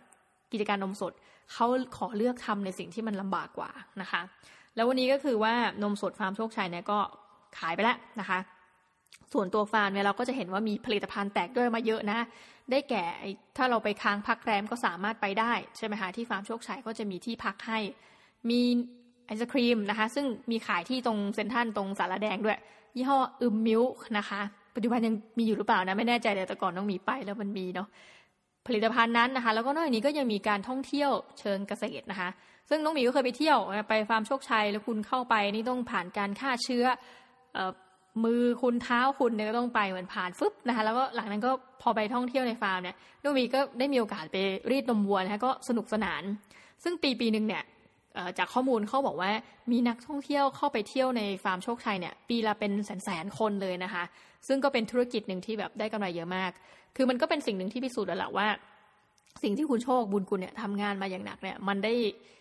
ตอบแทนนะคะในเรื่องของธุรกิจครอบครัวก็คือ ยังสามารถประคองธุรกิจครอบครัวให้ประสบความสำเร็จและมีกำไรนะคะอย่างมากมาจนถึงทุกวันนี้ ก็คือเป็นคนที่ทำงานหนักคนหนึ่งนะคะซึ่งน้องหมีก็โอเค เก่งมากนะคะ แต่ว่าไฮไลท์ไม่ได้อยู่ตรงประเด็นว่าเขาจะทำงานหนักไม่หนักนะไฮไลท์มันอยู่ตรงนี้ค่ะ บทสัมภาษณ์ของคุณสุขวัญระบุนะคะว่า คุณสุขวัญเนี่ยเวลาช้อปปิ้งเนี่ยเธอใช้เงินของตัวเธอเองนะคะเวลาแบบจะไปซื้อกระเป๋าซื้ออะไรของเธอเนี่ยใช้เงินส่วนตัว แต่ว่านะคะในส่วนของค่ายานะคะค่ารักษาพยาบาล ค่าเทอมลูกและค่ากินอยู่นะคะเป็นหน้าที่ของก็ในในเชิงว่าเป็นหน้าที่ของคุณโชคบุญกุลเป็นผู้รับผิดชอบ ซึ่งเธอบอกว่าเธอรับได้ตรงนี้นะคะแต่ว่าจะให้มาออกเป็นค่าส่วนตัวเธอแบบค่าใช้จ่ายของเธอเนี่ยเธอไม่เอานะคะ น้องมีก็เลยบอกว่าใครก็ตามที่อยากจะมีไลฟ์สไตล์อย่างคุณสู่ขวัญนนะคะ ประการแรกคือทางที่ดีคุณอาจจะต้องควรเข้าไปในการเป็นแบบอาชีพอย่างพิธีกรนะคะแล้วก็เป็นผู้ประกาศข่าว คือค่อนข้างจะมีรายได้ดีเนี่ยถ้าแบบเก่งแบบในเลเวลของอย่างอย่างอีกคนนะคุณจอมขวัญเนี่ยคือเป็นเลเวลที่แบบเขาต้องซื้อตัวไปอยู่เนี่ยนะหรือไม่ก็คุณก็เข้าวงการบันเทิงนะกรณีที่หนึ่ง ถัดไปถ้าไม่งั้นก็คือ คุณจะต้องมีสามีที่เป็นแบบคุณโชคบูลกุลกล่าวคือ เป็นผู้รับผิดชอบค่าใช้จ่ายทั้งหลายนะยกเว้นค่าช้อปปิ้ง ซึ่งอันนั้นถ้าเกิดคุณอายุถึง 35ทำงานหนัก คุณสามารถทำได้แน่นอน เพราะว่าภาระอื่นเนี่ย คุณไม่ต้องไปจ่ายไง ไม่ต้องกังวลนะคะมีคนสามารถจะ cover แทนคุณตลอดทีนี้ในชีวิตจริงเนาะอันนี้น้องหมีก็พูดถึงความแฟร์แล้วกัน หลายคนเราไม่รู้ว่าแต่ละครอบครัวเนี่ยเขามีการแบ่งการใช้จ่ายเงินยังไงนะคะแต่ว่า ในส่วนของน้องหมีเนี่ย ถ้าเกิดว่าถ้าสมมติสมมติเรามีแฟนเนาะเราก็จะเป็นคนที่ทุกอย่างต้องคือเราจะหารครึ่งนะคะ ความหมายคือแบบว่าใครจะมามาออกเงินค่ากินข้าวให้เราเนี่ยยังน้อยกรณีที่เลวร้ายที่สุดเนี่ยคือผลัดกันจ่ายนะเอาสมมุติมื้อนี้เราจ่ายมื้อหน้าคนนั้นต้องเป็นคนจ่ายนะคะ ซึ่งน้องหมีก็จะนึกภาพไม่ออก ถ้าเป็นเรานะใช้ชีวิตร่วมกันเนี่ยนึกภาพไม่ออกว่า ถ้าเราไม่จ่ายค่าเทอมลูกอะเราจะรู้สึกว่าเราไม่มีไม่รู้สึกเป็นส่วนมีส่วนร่วมนะคะ แต่ว่าโอเคมันก็แล้วแต่ครอบครัว ดังนั้นใครก็ตามที่อยากจะมีไลฟ์สไตล์อย่างที่บอกค่ะ เมื่ออายุ 35 ทุกอย่างจะเหมาะสมนะ คุณจะช้อปปิ้งอย่างสนุกมากที่สุด ได้ในกรณีที่คุณไม่ต้องมีภาระอื่น ๆ รับผิดชอบอย่างที่น้องหมีได้กล่าวมานะคะ ก็ฝากไว้แล้วกันสำหรับสาวๆเนาะถ้าเกิดจะช้อปปิ้งเนี่ยต้องดูนิดนึงนะคะว่ากำลังของเราเนี่ยจะเป็นอย่างไร แล้วก็ถ้าเกิดช้อปปิ้งเพลินไปเนี่ยคือน้องหมีเห็นอนาคตตัวเองเนอะถ้าเราแบบใช้ชีวิตวันนี้อย่างมีความสุขนะตอนเกษียณเนี่ยเราลำบาก แน่นอน ดังนั้นเรายอมที่จะมีสภาพชีวิตแบบเนี้ยซึ่งเราก็มีความสุขดี แล้วมันก็มีความสุขในการเฮ้ยสมมติเดือนนี้นะคะโดนตัดเงินไปแล้วใช้เงินได้แค่นี้เฮ้ยเดือนนี้เราจะหาเงินได้จากทางไหนอีก คือมันก็เป็นการชาเลนจ์ตัวเองนะให้มีชีวิตรอดไปในแต่ละเดือนนะคะแล้วทีนี้ก็เริ่มมีคนเข้ามาในสมาคมน้องหมีมากขึ้นเรื่อยๆนะคะแต่ว่าแน่ๆอย่างหนึ่งคือเราก็มีชีวิตที่สุขใจอะนะคะ ไม่ต้องการรถใหม่ไม่ต้องการบ้านใหม่ แล้วก็มีชีวิตที่ พอเพียงจริง ๆ นะ แบบมีความสุข โอเคนะคะ มาถึงเกือบจะครึ่งชั่วโมงแล้ว ยังไม่ได้เข้าเรื่องที่อยากจะพูดวันนี้เลยนะคะ วันนี้น้องหมีจะมาพูดในหัวข้อของคำว่าชีวิตนะคะ จริงๆชีวิตอย่างเดียวก็ไม่ได้ ต้องเรียกได้ว่าหลายชีวิต หลายชีวิตนี่พูดถึงปุ๊บคนคุ้นๆนะคะก็คือเป็นหนังสือของประพันธ์นะคะโดยหม่อมราชวงศ์คือกริชปราโมทนะคะ ซึ่งน้องหมีเนี่ยชอบงานของหม่อมราชวงศ์คือกริชปราโมทในหลาย ๆ เล่มนะคะ ยังมีเล่มหนึ่งที่เอาไปทำคือน้องมีดูภาพยนตร์ก่อนแล้วค่อยมาอ่านหนังสือนะอย่างกาเหวาที่บางเพลงก็พูดถึงเรื่องของมนุษย์ต่างดาวเงี้ยเออคือแบบจินตนาการท่านล้ำเลิศจริง ๆ นะคะ หลายชีวิตเนี่ยมันเป็นหนังสือนิยายนะที่ว่าด้วยเรื่องราวของคนที่มีที่มาจากหลากหลายนะคะ บางคนเนี่ยมีเป็นเชื้อเจ้านะคะ เข้าใจว่าเป็นหม่อมหลวงนะ บางคนเนี่ยเป็นเหมือนกับอาชีพโสเภณีนะคะ คนนั้นเป็นคนอันนี้หนีคนนั้นคนนี้มานะคะก็เข้ามาลงอยู่ในเรือลำเดียวกันนะคะพอลงเรือลำเดียวกันแล้วเนี่ยปรากฏว่าเรือเกิดจมนะคะเรือล่ม ทั้งหมดทั้งมวลตัวละครทั้งหมดเนี่ยไม่ว่าจะมีจุดเริ่มต้นมาจากไหนที่ต่างกันนะสิ่งที่เขามีเหมือนกันก็คือการมาลงเรือลำเดียวกันนะคะลงเสร็จปุ๊บก็เสียชีวิตจมน้ำกันหมดนะคะสิ่งที่มันก็ถ้าเกิด แปลออกมาเป็นในเชิงที่น้องหมีอยากจะตีความเองนะ คือที่สุดแล้วเนี่ยทุกคนในโลกไปเนี่ยมีสิ่งหนึ่งที่เราจะหลีกเลี่ยงไม่ได้ก็คือความตายนะคะ ในเรื่องเนี่ยอาจจะพูดถึงความตายที่เกิดขึ้นในหลักที่พร้อม ๆ กันนะคะคือไม่เป็นหลักวินาทีก็เป็นหลักนาที แต่ความตายในเรื่องจริงของชีวิตเนี่ยมันอาจจะต่างกันเป็นหลักวันนะคะ หรือหลักปี แต่ว่าทีนี้น้องหมีก็เลยมี เรื่องราวของหลายชีวิตนะคะที่จะ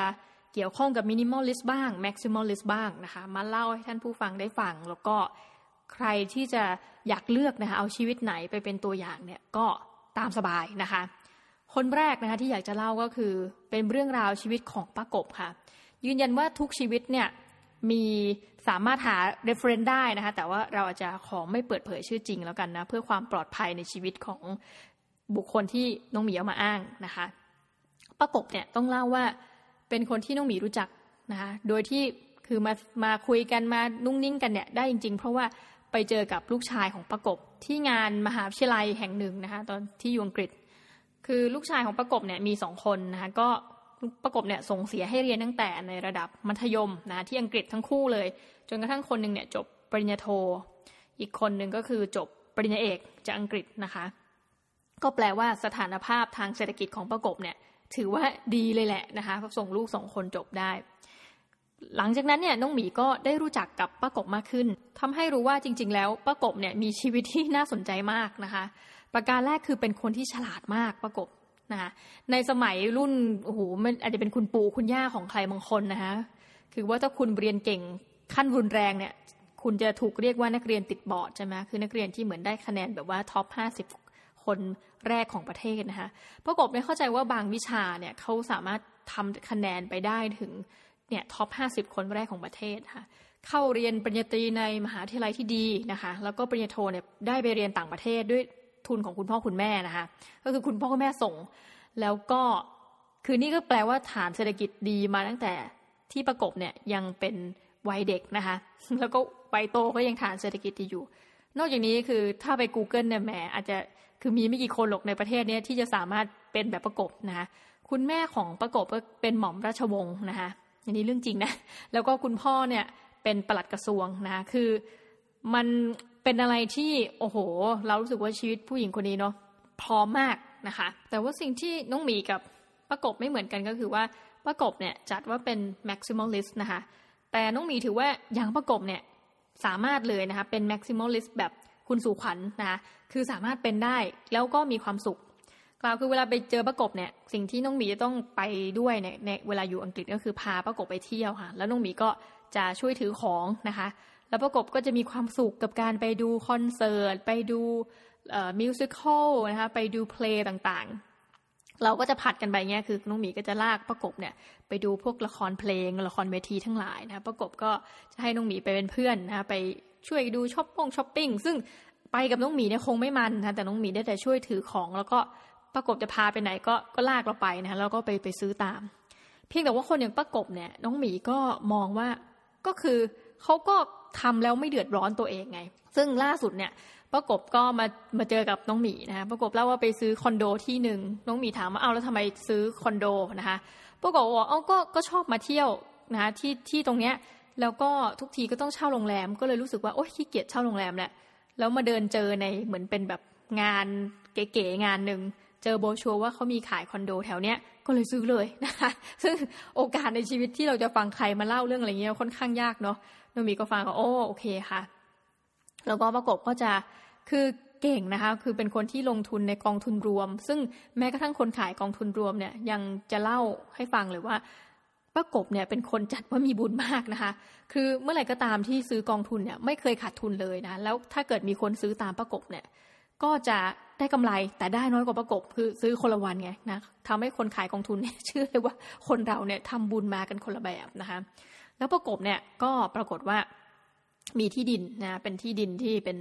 มรดกเนี่ยก็ขายไปได้นะคะขายที่ดินไปได้หลักหลายร้อยล้านบาทนะคะ ก็เอาเงินที่ขายได้เนี่ยไปซื้อคอนโดอาศัยอยู่นะคะคอนโดนี่ก็ราคาเฉียดร้อยล้านบาทเหมือนกัน แต่เราก็รู้สึกว่าการที่ประกบไปซื้ออะไรก็ตามแต่เนี่ย มันอยู่ในวิสัยที่คุณประกบจะทำได้นะคะ แต่ว่าเป็นคนที่เป็นเอ่อ maximalist นะคะ ประกบเลยเล่าว่ายังต้องเช่านะคะเช่าบ้านของญาติเนี่ยเอาไว้เพื่อเป็นที่เก็บของนะะที่ป้ากบเนี่ยได้ซื้อมาแล้วไม่อยากเอาไปไว้ในคอนโดนะคะ แม้จะเรียกคอนโด อาจจะควรจะเรียกว่าเพนท์เฮาส์มากกว่าเนาะก็นั่นแหละค่ะ ก็แปลว่าจะต้องมีที่อีกที่ที่หนึ่งอะที่ประกบจะเอาไว้เป็นเฉพาะในการเก็บข้าวของนะคะ ซึ่งแต่เป็นชีวิตที่ทำได้นะคะแล้วน้องหมีก็รู้สึกว่าเออถ้ามีความสุขก็ทำไปเถอะนะคะ แล้วประกบเนี่ยจะเป็นหนึ่งในคนที่ช่วยเศรษฐกิจชุมชนนะคะ ช่วยเศรษฐกิจชาติบ้านเมืองมากนะเพราะว่าเป็นคนชอบช้อปปิ้งจากใจจริงนะคะ ถัดไปค่ะมาพูดถึงชีวิตของข้าราชการนะคะ น้องหมีมีเพื่อนคนหนึ่งนะคะ ชื่อย่อต่อเต่าแล้วกันคุณต่อเต่าเนี่ยนะคะ ก็ถือได้ว่าเป็นข้าราชการซึ่งตอนนี้ก็มีตำแหน่งมียศที่มั่นคงนะคะเพราะว่าคุณปอเนี่ยจะมีเป็นคนหนึ่งแล้วกันที่แบบสนิทกับน้องหมีอะง่าย ๆนะคะเขาก็จะชอบยืมเงินของน้องหมีตั้งแต่เด็ก คือยืมนี่ก็คืนนะ แต่ว่าเราก็จะคอยดูว่าเอ๊ะชีวิตคนเราเนี่ยเป็นยังไงนะในในภายภาคหน้า ปรากฏว่าคุณตอเพื่อนน้องหมีเนี่ยเขาก็จะยืมเงินเราตั้งแต่แบบหลักแต่เดิมในหลักพันบาทนะคะ จนมาหนักเข้าขึ้นหนักขึ้นนะคะ เป็นหลักแสนบาท คือต้องบอกก่อนว่าน้องหมีเนี่ยไม่ได้รวยนะคะ แต่เนื่องจากว่าเราก็เป็นคนอย่างเงี้ยคือหาเงินเก็บเงินหาเงินเก็บเงินนะคะ บางทีเงินบางช่วงเนี่ยยังไม่ได้ไปเอาไปลงทุนอะไร ก็จะมีเงินเก็บเป็นก้อน ซึ่งก็ไม่ได้เยอะมาก แต่ว่าเพื่อนของน้องหมีเนี่ยทุกครั้งที่เขามาขอยืมเงินเนี่ยเขาจะมีเหตุผลเสมอค่ะ ทำแบบเออ ตอนนี้ติดนู่นมั่งติดนี่มั่งซึ่งเป็นเหตุผลที่เออเราก็เรารู้นะว่าเขาไม่ใช่เป็นคนช้อปปิ้งเพราะคนนี้เป็นผู้ชายนะคุณต่อ ปรากฏว่าวันหนึ่งเนี่ยเขาก็จะพัดจะผูต้องไปแต่งงานนะคะ แล้วก็มีลูกในตอนที่ไม่พร้อมนะคะคือเขาก็คงไม่ได้สนใจอะไรมาก พอแต่งงานก็ก็เลยรีบมีลูกนะแต่เขาก็มาบอกน้องมีตอนหลังนะว่าแบบไม่พร้อม ทีนี้พอมีลูกแล้วเนี่ยโอ้โหอันนี้หนักเลยค่ะ วันหนึ่งเขาก็ โทรมาหาน้องหมีนะคะ ที่ว่าถึงขั้นต้องมายืมกันเป็นแสนหลักแสนเนี่ย เพราะว่าไปติดหนี้นอกระบบ นี่เป็นข้าราชการนะเนี่ยจะมายืมเงินนะคะ เพื่อเอาไปโปะนะคะให้ปิดหนี้นอกระบบ ซึ่งน้องหมีก็เลยถามว่า เอ้ย เธอเงินเดือนเท่าไหร่ตอนนี้นะคะ แล้วแล้วมีหนี้ได้ยังไงนะกล่าวก็คือว่าเขามีบ้านนะคะคือเมื่อแต่งงานมีครอบครัวก็เลือกที่จะไม่อยู่กับครอบครัวทางฝั่ง แม่ยายหรือว่าแม่สามีก็คือแยกมาอยู่กันเองนะคะ ซื้อบ้านเนี่ยก็เป็นหนี้40 ปี ไม่ใช่ 30ด้วยนะคะ40 ปีก็คือจะผ่อนน้อยๆ แต่ผ่อนนาน ซึ่งน้องหมีก็คิดว่าอันเนี้ยเป็นความพลาดข้อที่หนึ่งนะคือผ่อนบ้าน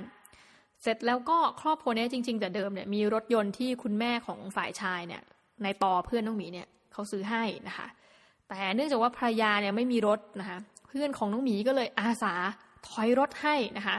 ด้วยเหตุผลว่าถ้าไม่ถอยก็ต้องขับรถไปรับไปส่งภรรยา ก็เลยต้องถอยรถให้แทนเลย จะได้ไม่ต้องมีข้ออ้างในการไปรับไปส่งกัน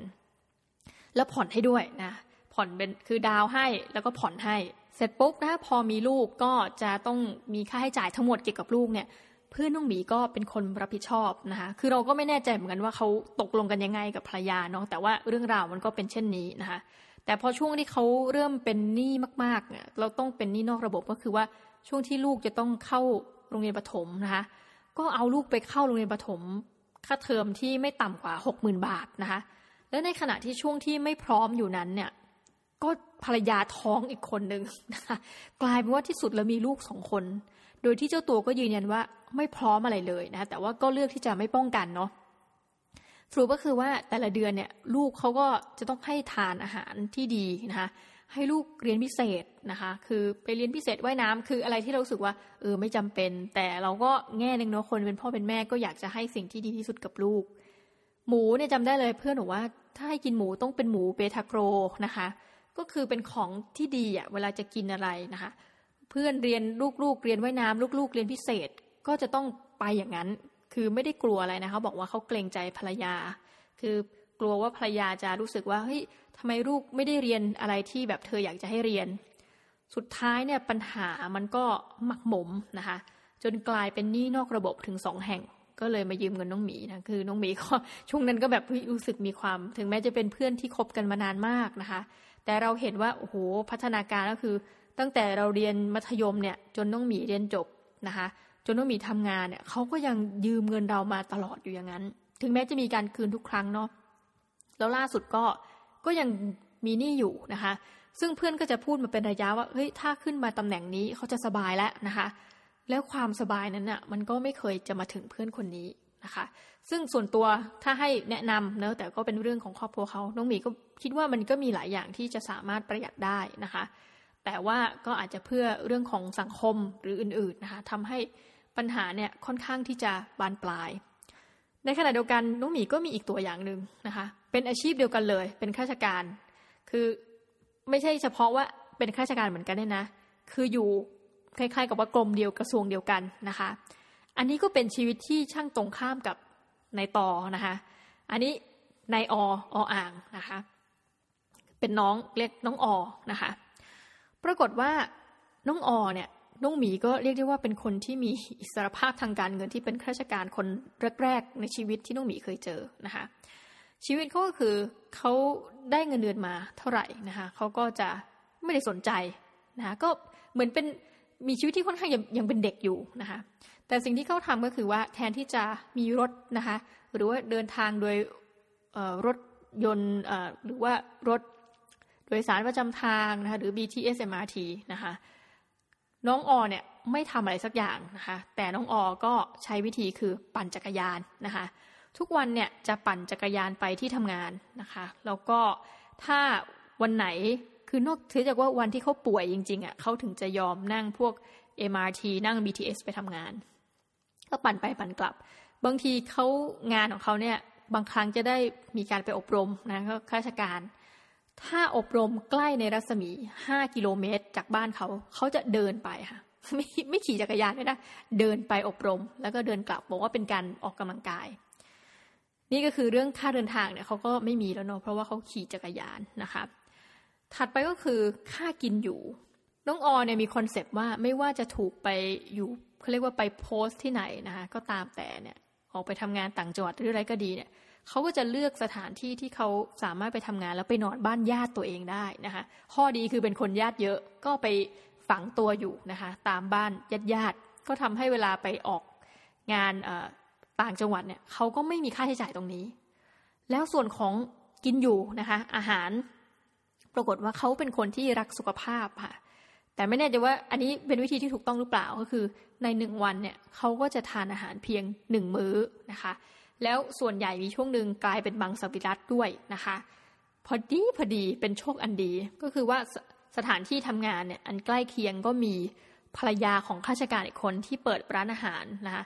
แล้วเขาก็จะเหมือนทำโรงทานนะคะ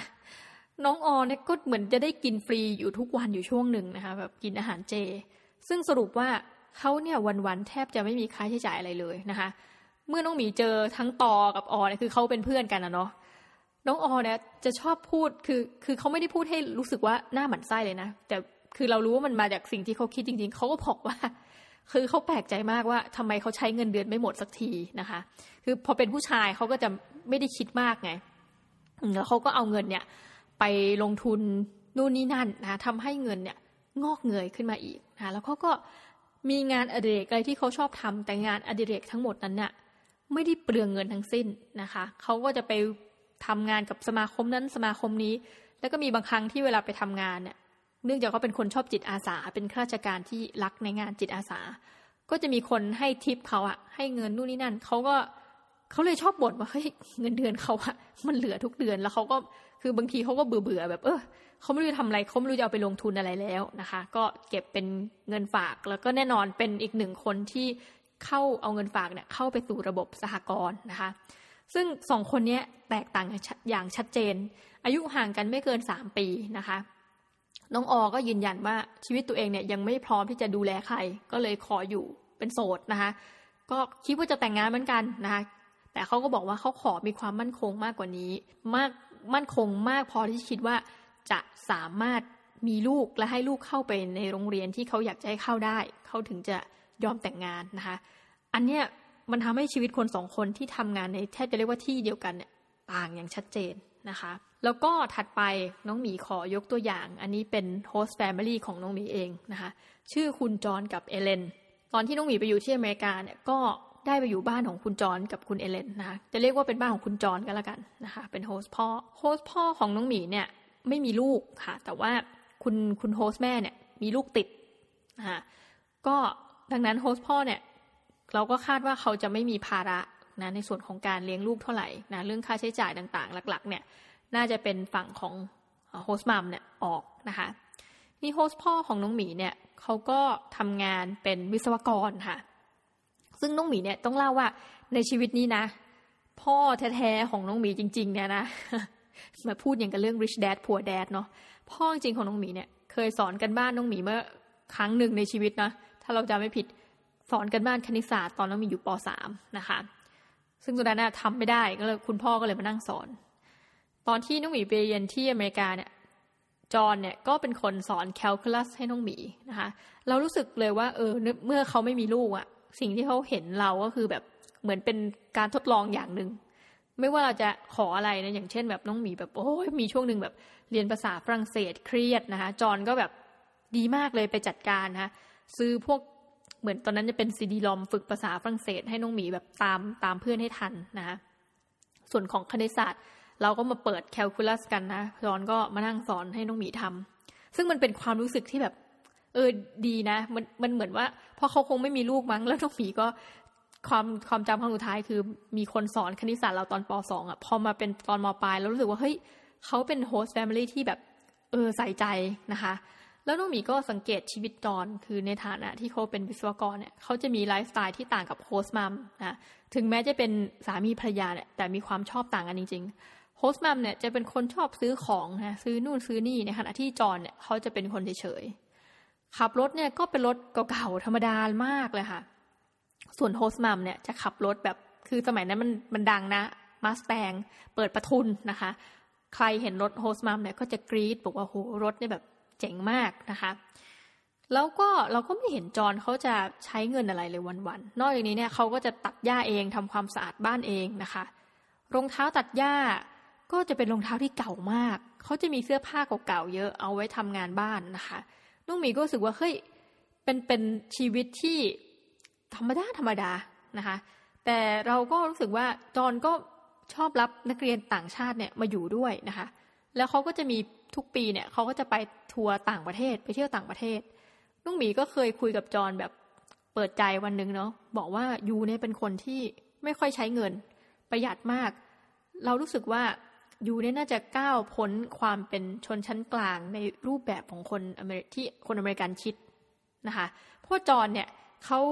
ลงทุนในกองทุนใช่ไหมคะแล้วก็รู้หมดเลยว่า คือน้องหมีเคยเล่าไปใน episode เก่าๆแล้วว่าเขารู้แม้กระทั่งว่าหุ้น ประเทศไทยตกนะเพราะเขาลงทุนในกองทุนรวมแบบ Southeast Asia แบบตลาดพวก emerging markets เนี่ยคือเขาก็เก็บเงินลงทุนนะคะ แม้กระทั่งตอนช่วงวิกฤต subprime เขาก็ไม่ขาย แปลว่าตอนนี้เงินที่เขาใส่ลงไปในหุ้นเนี่ยก็ยังอยู่ซึ่งแบบมันก็กำไรแบบอื้อซ่านะคะ แล้วก็มีอีกเหตุการณ์หนึ่งที่น้องหมีแบบประทับใจก็คือว่าวันหนึ่งจอนก็มาเยี่ยมน้องหมีตอนที่อยู่อังกฤษนะแม้จะเรียกว่ามาเยี่ยมน้องหมีก็ไม่ถูกสัทีเดียวเพราะว่าลูกชาย บุญธรรมนะคะ ของของจอนเนี่ยลูกลูกเลี้ยงอะเนาะเขามาได้งานทำที่อังกฤษก็เป็นจบวิศวะเหมือนกันนะ ทั้งพ่อเลี้ยงลูกเลี้ยง ก็เลยมาเยี่ยมก็ถือว่าตอนนั้นน้องหมีอยู่ก็เลยมาเยี่ยม เราก็เหมือนเป็นการแบบ reunion กันนะคะแล้วเหมือน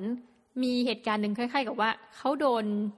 บัตร Oyster card เนี่ยที่แบบไปแตะตามเวลาขึ้นรถไฟใต้ดินเนี่ย มันมีปัญหาทำให้มันแบบกินเงินเข้าไปอย่างเงี้ยค่ะ จอนเนี่ยเขาก็ไม่ยอมเลยนะตัวนั้นเหมือนมีมูลค่าไม่ถึงห้าปอนด์เนี่ยต่ำกว่าสองร้อยห้าสิบาทนะว่าง่าย ๆเขาก็ให้น้องหมีโทรไป ตอนนั้นเขาไม่มีเบอร์ที่อังกฤษเนาะเขาก็ให้น้องหมีโทรไป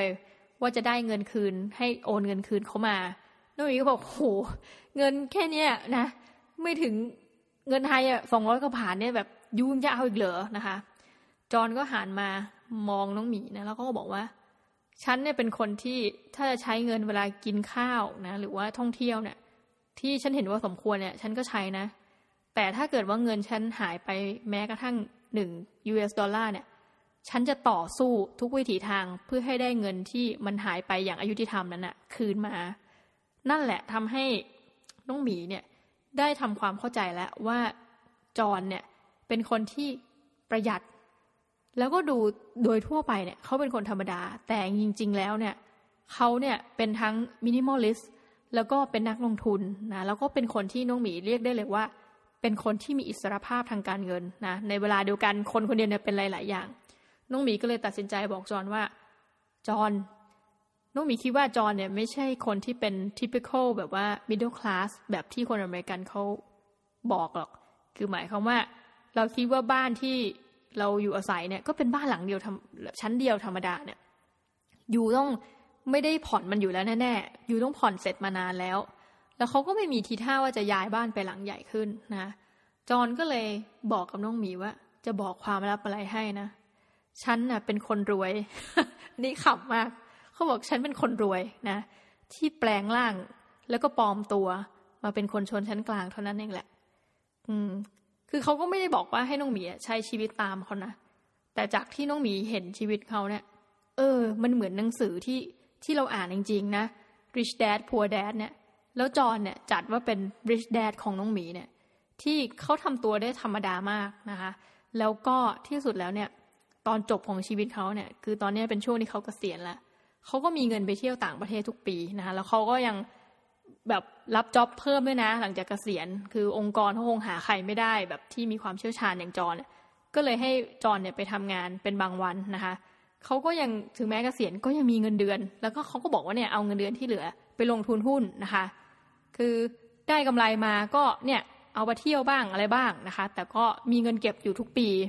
ซึ่งเป็นหนึ่งในคนที่แบบน้องหมีในบรรดาที่เล่ามาทั้งหมดเนี่ย จอนเนี่ยเป็นคนที่เรียกได้ว่าเป็นไอดอลในชีวิตของน้องหมีจริงๆนะในเรื่องของการใช้เงินนะคะใช้จ่าย โอเค ทีนี้มีอีกเรื่องเล่าหนึ่งนะคะอาจจะไม่ได้เกี่ยวกับชีวิตพี่คนนี้มากนัก แต่ว่ามันทำให้เราได้ฉุกคิดอะไรบางอย่าง แล้วสามารถเชื่อมโยงไปได้นิดนึงนะคะกับคุณสูขวัญด้วย ก็คือว่าน้องหมีมีคนรู้จักนะคะเป็นดีไซเนอร์แหมดีไซเนอร์องค์กรองค์กรหนึ่งนะคะซึ่งแบบว่าหลายคนอาจจะเคยซื้อเสื้อผ้า แบรนด์ที่เขาเป็นดีไซเนอร์อยู่ก็เป็นได้นะคะดีไซเนอร์ท่านนี้เนี่ยเคยเล่าให้น้องหมีฟัง คือเวลาเราไปเที่ยวกันเนี่ยนะคะ ก็บอกว่าดูนะ พวกแบรนด์ high-end ทั้งหลายเนี่ย ที่เราเข้าใจว่าโหเห็นไหมคนแบบไปเห่อซื้อไปอะไรเงี้ย สินค้าที่ขายดีที่สุดเนี่ย กลับเป็นสินค้าที่มีขนาดราคากลางๆ พอที่ชนชั้นกลางเนี่ยจะสามารถซื้อได้ ตัวอย่างเช่นนะคะ อย่าง a i r m e s เนี่ย สิ่งที่ ขายดีมากๆนะคะ เท่าที่ท่านเห็นสำหรับคนไทยเนี่ยท่านคิดว่าคืออะไร มันก็คือเจ้าเข็มขัดน่ะที่มีรูปตัว H น่ะให้โชว์ว่าเฮ้ยอันเนี้ย Air m e s นะคะราคาตัวนี้เท่าไหร่นะสามหมื่นบาทนะคะก็พอจะเก็บเงินนะซื้อได้ แต่ที่สุดแล้วเนี่ยเจ้า Air m e s เนี่ยเขาก็มีสินค้าอะไรที่ขายเยอะแยะนะอย่างสเก็ตบอร์ดล่าสุดน้องหมีเขาไปดูเฮ้ยเขาขายสเก็ตบอร์ดเนี่ยอันละประมาณแสนบาทไทย ก็เชื่อได้ว่าคนก็คงแหมซื้อน้อยถึงน้อยมากนะคะ ซึ่งพี่ดีไซเนอร์คนนี้ก็เลยเล่าให้น้องหมีฟังว่า ก็นั่นแหละ ดีไซเนอร์เนี่ยก็เป็นอาชีพที่คือเรามีหน้าที่ผลิตสินค้าเพื่อให้คนชนชั้นกลางส่วนหนึ่งเนี่ยรู้สึกว่าเฮ้ยการที่เรามีครอบครองสินค้าเหล่านี้เช่นนะคะอย่างกระเป๋าหลุยส์วิตตองเนี่ย มันก็จะมีเนี่ยเท่านี้ซึ่งคนชนชั้นกลางเนี่ยมัน afford ได้นะคะแล้วคนที่มี รายได้มากกว่านั้นเนี่ยก็รู้สึกอยากจะหนีขึ้นมา เพราะว่ามันมันเกร่อแล้วไง ก็อาจจะเข้าไปใช้แบบ a i r m e s นะคะหรือว่าหลายคนก็เอ้ย LV เนี่ยมันเกร่อแล้วเราไปซื้ออย่างแบบ Balenciaga นะคะ หวังว่าน้องหมีจะพูดชื่อถูกนะทั้งหมดทั้งมวลเนี่ยแต่ที่สุดแล้วเนี่ยพี่ดีไซเนอร์ก็ได้ให้บทเรียนกับน้องหมีนะว่าคือทั้งหมดที่เล่ามาเนี่ย มันเป็นเรื่องของการตลาดที่เอาไว้ล่อลวงนะคะ เพราะสุดท้ายสิ่งที่ขายได้มากสุดก็คือ ขายคนชนชั้นกลางนี่แหละ คนทำมาหากินนี่แหละ แล้วก็เป็นสินค้าที่มันจริง ๆ มันก็ไม่ต้องแยกให้ออกนะ ระหว่าง want กับ need เนาะอย่างนี้เนี่ยน้องหมีเชื่อว่ามันคือเรื่องของปัจจัยสีนะ ถ้าคุณขาดไปเนี่ย คุณตายนะคะไม่ว่าจะเป็นยารักษาโรคเครื่องนุ่งห่มนะที่อยู่อาศัยอาหารอะไรก็แล้วแต่นะ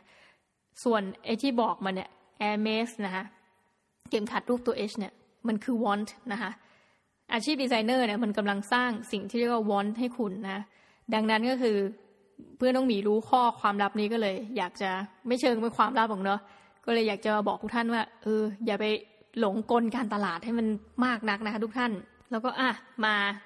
ชีวิตสุดท้ายแล้วในเรื่องราวของหลายชีวิตนะคะ ชีวิตสุดท้ายที่น้องหมีอยากจะพูดถึงก็คือสังคมที่น้องหมียืนอยู่ตรงนี้ค่ะ สังคมอาจารย์นะคะ อาจารย์หลายท่านเนี่ยน้องหมีรู้สึกว่าไม่จำเป็นต้องมาเป็นอาจารย์หรอกนะคะนี่ไม่ได้พูดประชดคือเขาฐานะดีอะนะคะ ดีดีนะคะ บางคนก็ที่บ้านมีกิจการอยู่แล้วนะคะ ก็มาเป็นอาจารย์ เพราะว่าความชอบหรืออะไรก็ตามแต่นะคะ แต่ว่าสิ่งที่น่าสังเกตคือว่ามันก็มีคนหลากหลายแบบเนาะเป็นอาจารย์ที่บ้านมีฐานะนะคะ เป็นอาจารย์ที่บ้านอาจจะไม่ได้มีฐานะนะเราก็อาจจะมีความจำเป็นที่พอเป็นอาจารย์ก็ต้องแบบไปบรรยายที่อื่นนะคะสอนพิเศษนู่นนี่นั่นก็มันก็เป็นความจำเป็นของแต่ละคนเนี่ยไม่เหมือนกัน แต่สิ่งหนึ่งที่ทำให้น้องหมีชอบนะในในเรื่องราวของสังคมอาจารย์ก็คือ นี่แหละส่วนใหญ่ก็เขาจะใช้เงินอย่างจำกัดเหมือนกันนะ ไม่ใช่เฉพาะน้องหมีเนี่ย หลาย ๆ คนนะคะ ก็จะมีแหละอาจารย์ที่ชอบของแบรนด์เนมนู่นนี่นั่น แต่ว่าเมื่อเราเทียบกับเเพื่อน ๆ ของน้องหมีแล้วกันนะที่ดูอยู่แบบอยู่ในบรรดาเป็นแบบสาวออฟฟิศเนี่ยเขาใช้เงินเยอะกว่านั้นมาก ซึ่งน้องหมีก็ไม่แน่ใจว่าทำไมนะ แต่ว่าอย่างสังคมอาจารย์ที่เราเห็นเนี่ย หลายท่านก็ไม่ได้สนใจว่าแบบบางท่านก็เหมือนน้องหมีเลย คือเอารถพ่อรถแม่มาขับนะคะไม่ซื้อเพิ่มทั้งที่เราก็รู้ว่าศักยภาพท่านเนี่ยจะสามารถซื้อได้อยู่แล้วนะคะ คนเป็นอาจารย์นี่แบบ พวกบัตรเครดิตเนี่ยชอบโทรมาชวนจ้างนะคะให้ทำบัตรเครดิต แล้วก็อาจารย์หลายท่านที่รู้จักก็ไม่มีบัตรเครดิต น้องมีเองก็ไม่มีบัตรเครดิต แล้วก็ไม่ได้คิดที่จะมีนะคะเพราะว่าถึงแม้จะบอกเอ้ยมันจะมีพอยลดนู่นนี่นั่น คือเราไม่ค่อยได้โอ้ปีหนึ่งนี้แบบเราซื้อของน้อยมากไง ได้ไปก็มีประโยชน์นะคะทีนี้มีชีวิตอาจารย์คนหนึ่งที่น้องหมีชอบมากเลย มีช่วงหนึ่งนะน้องหมีไปวิจัย แล้วการวิจัยของเราเนี่ยต้องไปสัมภาษณ์อาจารย์ทั่วมหาวิทยาลัย บางคนก็จะสัมภาษณ์ก็คุยสนุกนู่นนี่นั่นนะแต่มันก็ก็คือเป็นงานอะเราก็สัมภาษณ์ไปโอเค จบจบจบแต่มีคนหนึ่งที่พอเราคุยแล้วเนี่ยหูเรารู้สึกว่าชีวิตนี้แหละ มันมันใช่เลยกับคำตอบที่ที่เราตามหาอยู่นะในเรื่องของการเป็น minimalist คืออาจารย์ท่านเนี้ยแหมลืมชื่อนะ อยู่เทคนิคการแพทย์ ท่านก็เล่าว่า เนี่ยอ่าก็ปัญหาในด้านการสอนเป็นอย่างไรก็คุยไปเรื่อยคุยเรื่องงานนะคุยเสร็จท่านก็เล่าให้ฟังถึงชีวิตท่านว่า ท่านมักจะทำงานนะแล้วก็ช่วงเย็นเนี่ยก็จะออกไปวิ่งนะคะปรากฏวิ่งไปวิ่งมาวันหนึ่งเจอหมาอะเจอหมาก็ไม่รู้มาจากไหน ก็เลยเอาหมาตัวเนี้ยมาเลี้ยงนะคะ ก็พาหมาไปวิ่งด้วยนะวิ่งไปก็เล่นกับหมาคนอื่นด้วย คือดูท่าทางเป็นคนรักหมานะคะ ก็ปรากฏหมาจรจัดนี้ก็ได้เป็นสมบัติของท่านเนาะก็ดูแลกันไปนะคะ ก็ไปวิ่งวิ่งวิ่งวิ่งเสร็จปุ๊บนะคะ ท่านก็จะ กลับเข้ามาทำงานต่อจนถึงสี่ทุ่ม บางคืนจะมีบริการพิเศษ คือเรียกบริการแบบวิชาการนะคะก็อาจจะมีคนเอานู่นเอานี่มาให้ตรวจนะหรือบางทีมีเป็นเคสขึ้นลงขึ้นศาลก็มีนะ อย่างเทคนิคการแพทย์เนี่ยบางทีมันต้องพิสูจน์หลักฐาน เช่นแบบเลือดอะไรเงี้ยท่านก็ต้องไปขึ้นศาลบ้าง แต่ต้องรู้สึกว่าเฮ้ยเป็นชีวิตที่มีคุณค่ามากเลยอะคือเหมือนตื่นมาก็มีความสุขในการทำงานนะคะ ช่วงกลางวันก็สอนหนังสือไป ตกเย็นไป ไปกับหมาเนี่ยไปวิ่ง ตอนกลางคืนเนี่ยก็มาทำงานวิจัยนะคะไม่ก็เป็นบริการวิชาการนะคะแล้วก็บางวันก็ไปศาลนะคะ คือแล้วท่านก็บอกว่ามีอะไรเนี่ยท่านก็จะมาคณะได้อย่างรวดเร็วนะคะ เพราะว่าท่านเนี่ยพักอยู่ในหอมหาวิทยาลัยนะคะ ก็แปลว่าตรงค่าใช้จ่ายตรงที่อยู่อาศัยนี่ก็ไม่ได้มีเป็นภาระหนักหนานะหอมหาลัยก็ถูกมากนะคะในแต่ละแต่ละรอบปี แล้วก็ค่าน้ำค่าไฟเนี่ยก็ไม่แพง แล้วท่านก็บอกว่าท่านก็ไม่มีรถ เพราะว่าท่านก็ขี่จักรยานมาทำงานเนี่ย แล้วก็ท่านก็จะเล่าหมดเลยนะว่าเนี่ยก็ขี่รัดเลาะมาเนี่ยนะหนูไม่ต้องไปขี่ตรงถนนใหญ่เพราะมันอันตรายอย่างนั้นอย่างนี้เฮ้ยน้องหมีว่าชีวิตอย่างเงี้ย มันเจ๋งมากเลยนะ คือถ้าจะไม่ผิดเนี่ยท่านดำรงตำแหน่งศาสตราจารย์ด็อกเตอร์เรียบร้อยแล้วซึ่งคนคุณก็รู้ในทั่วไปเนี่ยการจะเป็นศาสตราจารย์น้องหมีว่ามันมันไม่ง่ายเลยนะ เป็นชีวิตธรรมดามาก แต่ว่าน้องมีรู้สึกว่าเป็นชีวิตธรรมดาที่ที่แสนจะมีคุณค่า แล้วตอนที่ท่านเล่าถึงชีวิตของท่านนะว่าวันๆท่านทำอะไรบ้างท่านยิ้มแบบมีความสุขอะแล้วน้องมีก็เชื่อว่าเนี่ยคือในสังคมที่น้องมีอยู่เนี่ย มีคนเป็นแบบเนี้ยจำนวนเยอะมาก แล้วมันดีอย่างตรงที่ว่าพอน้องมีอยู่กับอาจารย์เหล่านี้นะคะน้องมีมีความสุขมากเลยที่จะใช้ชีวิตเป็นแบบมินิมอลลิสซึ่งมันทำให้กลับมาฉุกคิดเหมือนกันนะว่า สังคมเนี่ยส่งผลอย่างมากต่อตัวเรานะคะ หลายๆท่านนะคะเออจริงๆมีแบบกดดันน้องมีนิดหน่อย เพราะว่าในบรรดาอาจารย์ด้วยกันเนี่ยบางคนก็คือที่บ้านมีธุรกิจอยู่แล้วใช่ไหมคะก็ต้องไปช่วยที่บ้านบ้างเสาร์อาทิตย์นะคะ แต่ว่าหลาย ๆ ท่านก็คือไม่ได้ทำงานพิเศษ อันนี้อาจารย์เนาะถ้าทำงานเราไม่ค่อยอยากเรียกว่าทำงานพิเศษก็คือการที่ไปต้องไปสอนเสาร์อาทิตย์นะคะหรือว่าสอนคอร์สปริญญาโทอะไรก็จะมีเงินรายได้ตรงนี้เพิ่มขึ้นมา เราก็ไม่ขอเรียกแล้วกันเนะเพราะถือว่ายังทำเป็นงานเชิงวิชาการเหมือนกัน แต่ว่าถ้าเป็นพนักงานประเภทที่ไม่ได้เป็นอาจารย์นะหลายคนมากในที่ทำงานน้องหมีเนี่ยเขาจะทำงานแบบเหมือนสองจ็อบนะคะบางคนก็คือสอนพิเศษภาษาอังกฤษนะคะบางคนก็ขายเหมือนเครื่องหอม เอาไว้ใส่ในห้องน้ำบางคนทำหมวกขาย บางคนขายกระเป๋าขายลิปสติกนะ คือมันสร้างความน้อยให้กับเรานิดนึงว่าเราอยากจะขายอะไรบ้างจังเลยนะคะ แต่ทั้งหมดทั้งมวลเนี่ยก็รู้สึกว่าสังคมโดยรวมเนี่ยมันเอื้อต่อการที่น้องหมีเป็น minimalist มาก คือไม่มีการมีใครมาแข่งกับใครนะหรือใครที่จะลาไปต่างประเทศเนี่ยเขาก็จะแบบไปแบบเงียบๆแล้วก็มีของฝากนิดๆหน่อยๆนะคะ แต่ไม่ได้เป็นการเหมือนแบบ เราเห็นบางออฟฟิศเนี่ยโอ้โหต้องไปด้วยกันนะคะต้องไปกินข้าวในโรงแรมใช่ไหมเลิกงานแล้วแบบต้องไปนู่นไปนี่ ของเรานี่แบบแฮปปี้นะคะ พอสมควรเลยเลิกงานไปไหนคะ ก็ไปเล่นไปเล่นโยคะ ก็คือไปจ้างคนจากนอกคณะมา แล้วก็รู้สึกจะหารกัน ถ้าเล่นก็คือวันละห้าสิบบาทนะคะหรือไม่ก็ไปเล่นวอลเลย์กันนะคะบางคนก็ไปเต้นแอโรบิกด้วยกัน คือมันเป็นชีวิตที่แบบน้องมีรู้สึกว่าเนี่ยเฮ้ยโชคดีมากนะคะแล้วก็เลยอยากจะบอกเพื่อนๆว่า ถ้าเกิดว่าใครคิดว่าสังคมที่ทำงานเนี่ยมันเครียดเนอะบางทีแบบต้องมาถือกระเป๋านู่นนี่นั่นกันเนี่ย ลองไปหางานคือน้องหมีก็ไม่แน่ใจนะว่า งานแบบไหนที่ในสังคมรอบข้างมีเป็นแบบน้องหมีเนี่ยพอมันเป็นอย่างเงี้ยคือเราสบายใจจริงๆนะ ไม่ต้องรู้สึกว่า เรื่องเงินทองอะไรมันเฉยๆนะแล้วทุกคนก็แบบชื่นชอบที่จะกินอาหารกลางวันที่โรงอาหาร ไม่ต้องแบบออกไปข้างนอกไกลๆ แล้วก็ราคาแพงนะก็เป็นชีวิตที่ โอเค มีความสุขดีฟังแล้วห้ามอิจฉาแล้วนะ เพราะว่าอย่าลืมนะ มีข้อหนึ่งที่ข้อเสียคือเราไม่มีบำนาญแล้ว ช่วยสงสารแล้วด้วยนะคะ โอเค งั้นไว้คราวหน้านะคะ จริงๆน้องหมีเนี่ยมีเรื่องที่อยากจะเล่าแบบเยอะพอสมควรนะคะ ก็คืออมีสองเรื่องในใจตอนนี้ที่จะคุยก็คือเรื่องของการสแกมนะคะคือพวกบรรดาการหลอกลวงทั้งหลายเนี่ยพอดีไปได้ไอเดียมา แล้วก็อีกอันนึงเป็นเรื่องประทับใจประจำสัปดาห์ ซึ่งยังไม่ได้เล่าอาทิตย์นี้เดี๋ยวอาจจะ ต้องไปเล่าอาทิตย์หน้านะคะเป็นเรื่องราวของนักเรียนต่างชาติที่น้องหมีสอนอยู่นะคะ โอเค เดี๋ยววันนี้ยังไงน้องหมีต้องขอลาไปก่อนนะคะ แล้วอาทิตย์หน้าเราพบกันใหม่นะคะ โชคดีมีชัยนะคะ ในการเป็น minimalist สำหรับวันนี้ต้องขอลาไปก่อนค่ะ สวัสดีค่ะ